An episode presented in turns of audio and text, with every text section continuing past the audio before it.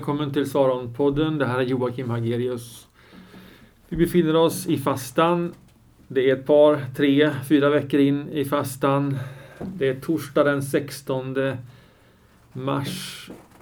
Och jag tänker läsa första versen i, eh, från Hebreerbrevet i dagens läsning. Det är andra kapitlet i Hebreerbrevet och där står så här. Därför måste vi desto mer ge akt på det vi fått höra så att vi inte tappar kursen. Därför måste vi desto mer ge akt på det vi fått höra så att vi inte tappar kursen.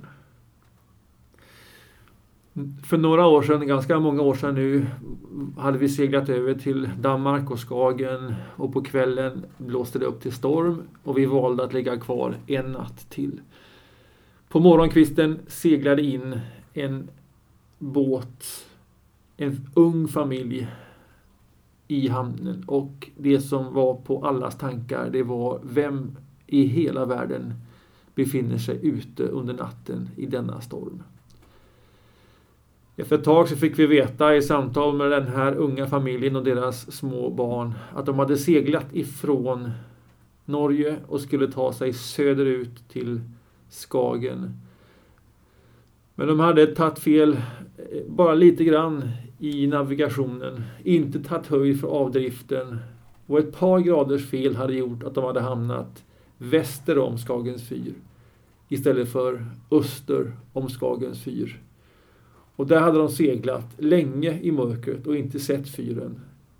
Tills de kommer på att de är på fel sida Danmark och får vända om mitt i natten under en tilltagande storm och sen på morgonkvisten ta sig in i en trygg hamn i Skagen. Ett litet fel, bara några grader, det blir under en lång resa ett stort fel vad det här att göra med texten? Därför måste vi ge akt på det vi fått höra så vi inte tappar kursen. Det vi fått höra, det syftar på frälsningen genom Jesus Kristus. Alltså det mest centrala i den kristna tron. Det är detta som vi måste ge akt på. Det är det de har fått höra för om man inte ger akt på detta, desto mer, då tappar vi kursen. Varför upprepar vi saker i Saronkyrkan? Varför återkommer vi till fastan år efter år och inte bara i vår kyrka utan i hela kyrkan? Som en förberedelse inför påsken. Ja, varför återkommer påsken varje år? Och jul och pingst och alla helgona och advent. Är det inte lite fantasilöst med dessa stora helger som infaller samtidigt varje år, återkommande, igen och igen? Behöver vi inte variation och omväxling? Jo, visst är det så. Vi behöver variation, vi behöver omväxlingen, men vi behöver också en ryggrad. För att kunna improvisera och variera så att inte allt blir variation och omväxling. Det blir väldigt svajigt.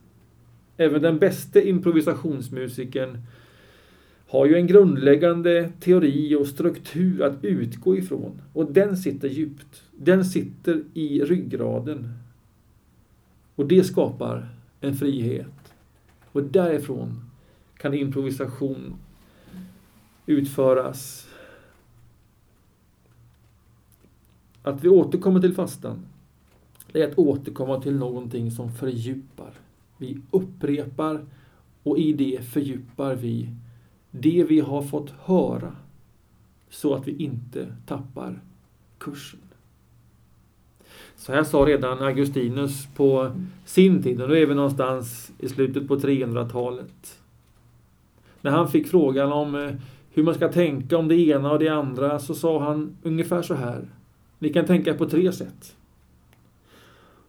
Om det är tydligt skrivet i evangelierna, de som är det mest centrala, de som handlar om Jesus, ja då är det enkelt att vägledas av det. Om det inte står tydligt i evangelierna, Ställ nästa fråga.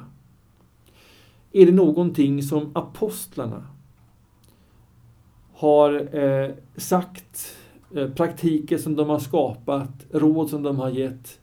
Ja, lyssna på det då. Och till de råden, menade Augustinus, så hörde en struktur på året till de stora helgerna som fångade in de stora teologiska dramana kopplat till frälsningen genom Jesus Kristus. Jul, påsk, pingst och så vidare. Och sen finns det andra saker som är lokala seder och bruk. Och där finns en frihet.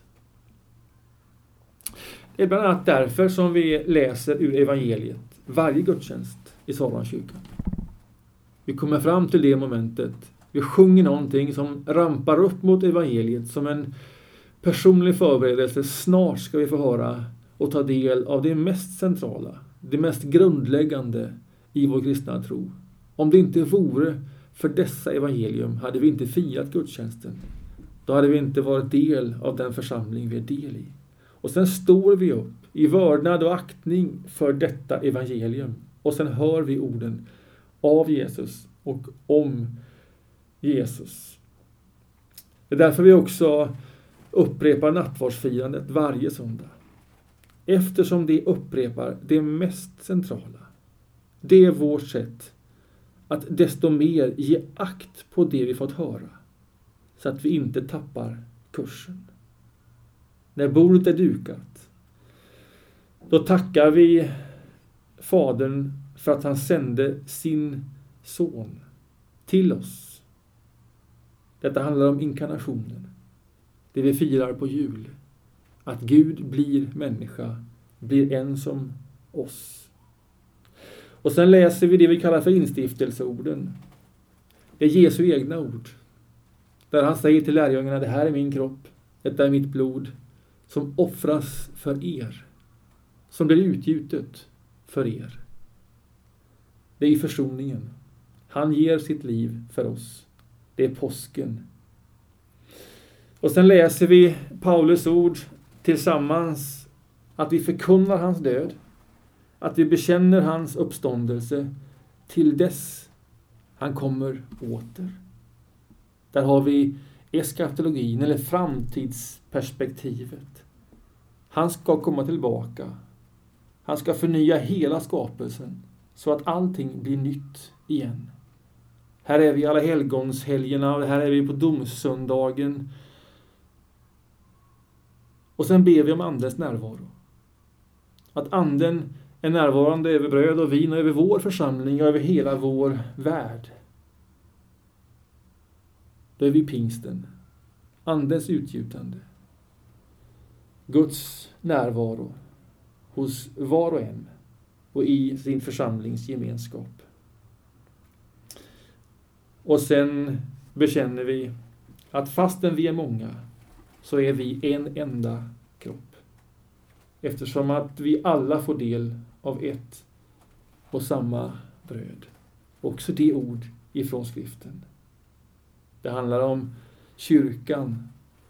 Det handlar om manifestationen av evangeliet. Kristi kropp här på jorden. Det handlar om sändningen och vårt eget uppdrag. Och allt detta är ju det som står i de grundläggande trosbekännelserna som växte fram i den tidiga kyrkans första århundradena.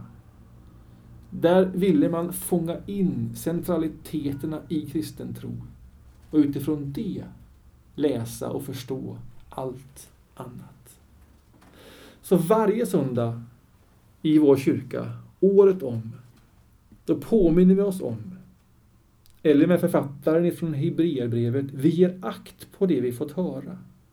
Det grundläggande i tron, det som förkunnas i våra gemensamma trosbekännelser. Och dessutom hela kyrkoåret ryms i varje gudstjänst. Här finns julen och påsken och pingsten, allhelgona, för den som lyssnar noga i nattvardsordningen. Och varför gör vi detta? Varför upprepar vi? Därför att vi måste desto mer ge akt på det vi fått höra. Så att vi inte tappar kursen. Ett litet fel i det mest centrala. Betoningar på det som är viktigt, men inte det viktigaste, blir med tiden en avdrift. Då tappar vi kursen. Som alltid måste utgå ifrån det mest centrala. Frälsningen genom Jesus Kristus. Saronpodden produceras av Saronkyrkan i Göteborg.